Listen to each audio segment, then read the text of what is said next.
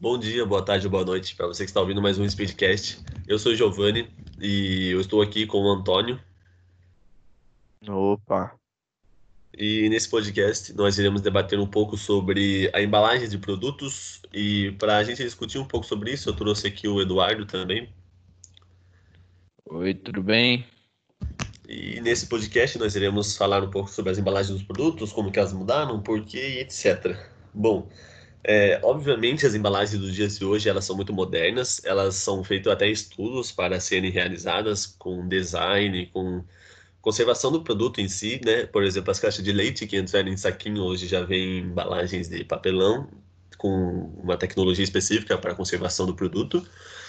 E podemos citar muitas coisas, como produtos enlatados, que eu acho que é a principal evolução que aconteceu, que antes não existiam, você tinha que comprar fresco, não tinha geladeira, então era muito difícil o acesso, a conservação dos produtos. Então eu acho que as embalagens atualmente elas estão se adaptando cada vez mais para, para uma eficiência maior e para uma produtividade maior, para que não gere tantos problemas. Mas e você, Edu? Você conhece alguns produtos que mudaram com o tempo, que sofreram grandes alterações? Você conhece Olha, alguns desses produtos? Produtos que mudaram de design com o tempo tem milhares. Então, uhum. eu vou tentar procurar falar dos que mudaram drasticamente, assim.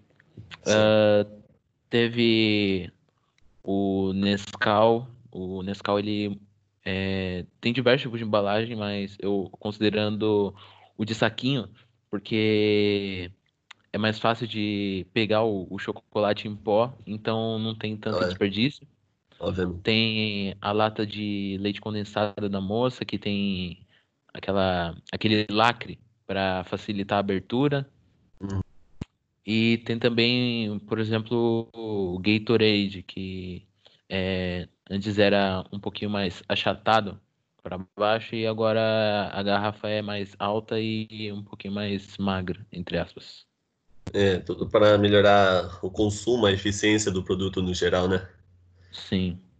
E você, Antônio, por que, que você acha que esses produtos sofreram essa, essas alterações ao longo do tempo, assim? Bom, eu é, possui diversas vantagens, mas as vantagens no geral sobre, sobre a produção e a mudança repentina desses produtos é que com o avanço do tempo as pessoas foram ficando mais rigorosas em questão do produto, é, querendo mais coisas, querendo mais a praticidade do dia a dia, como o Edu falou, a do Nescau ser de saquinho e agora ser de lata, é, porque era muito mais, é muito mais fácil você pegar é, uma coisa, por exemplo, Nescau, abrir a tampa e pegar na lata do que ter que cortar o saquinho, abrir o saquinho, pegar, ter todo o cuidado do mundo, colocar lá no, no copo e, e fazer. Mas, em geral, a uhum. praticidade melhorou e também ficou mais moderno e mais bonito, é, despertando o, o gosto e o sentido e a vontade de querer do, do, do consumidor. O interesse do, do consumidor. É isso. É porque, de certa forma, as embalagens também atraem. Se você vê uma embalagem bem trabalhada, minimalista, assim, você vai querer comprar aquele produto do que o seu concorrente, por exemplo, tem uma embalagem mais simples. Sim. Então, a, emba é, a, embalagem, design, a embalagem é, tem muita importância.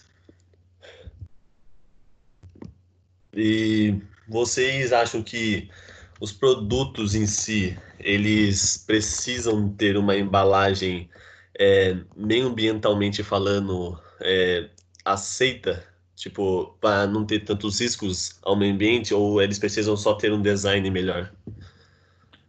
Eu acho que é sempre importante pensar no meio ambiente, até porque é o lugar onde a gente vive. Então, é, optar Sim. por esses designs que são mais. É... É, eu acho. Perdão, até te interrompido. É, que se as empresas. É, se as empresas tiverem a oportunidade de se adaptarem é, a uma coisa mais econômica, uma coisa mais é, ambientalistas, vamos dizer assim, cuidando mais do meio ambiente, elas devem. Mas, como por exemplo, se elas não podem, como as empresas de alumínio, que trabalham com alumínio, como a Coca-Cola, é, é, não, não tem o que fazer, mas elas tentam, Isso. devem tentar mas, tipo assim, ao máximo elas melhorar. Mesmo não tendo que muito fazer, porque o alumínio ele é tipo difícil de ser reciclado e tal, elas podem fazer o trabalho em outras áreas, tipo, por exemplo, na pintura, em vez de usarem uma pintura é, que vai custar muito ou que seja muito tóxica, elas poderiam usar uma pintura mais natural, que se degrade mais na natureza, mais rápido. Poderiam criar esses é, estabelecimentos de reciclagem e tal.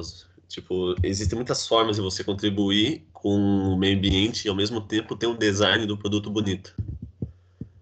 Sim, é igual a rede de fast foods de, do McDonald's, que eles, é, que eles aderiram os canudos de, de plástico, não, perdão, de papel, e estão aderindo umas formas mais, mais viradas ao meio ambiente.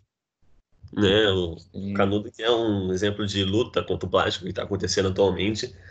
No plástico que a gente já até citou uns podcasts atrás, que é um dos grandes problemas, e a gente pode perceber com o canudo que o produto em si, eh, a gente pode fabricá-lo e mudá-lo de várias formas, contanto que ele cumpra o seu papel.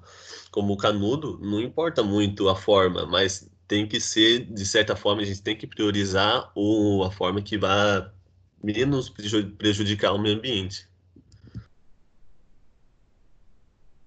Mas eu acho que é isso. Muito obrigado a todo a, o Antônio e ao Eduardo por participar de mais um Speedcast. Muito obrigado a você que assistiu até aqui. Muito obrigado por acompanhar o nosso canal, todos os nossos episódios. Nos vemos numa próxima vez. Obrigado e até o próximo dia. Falou. Até. Até.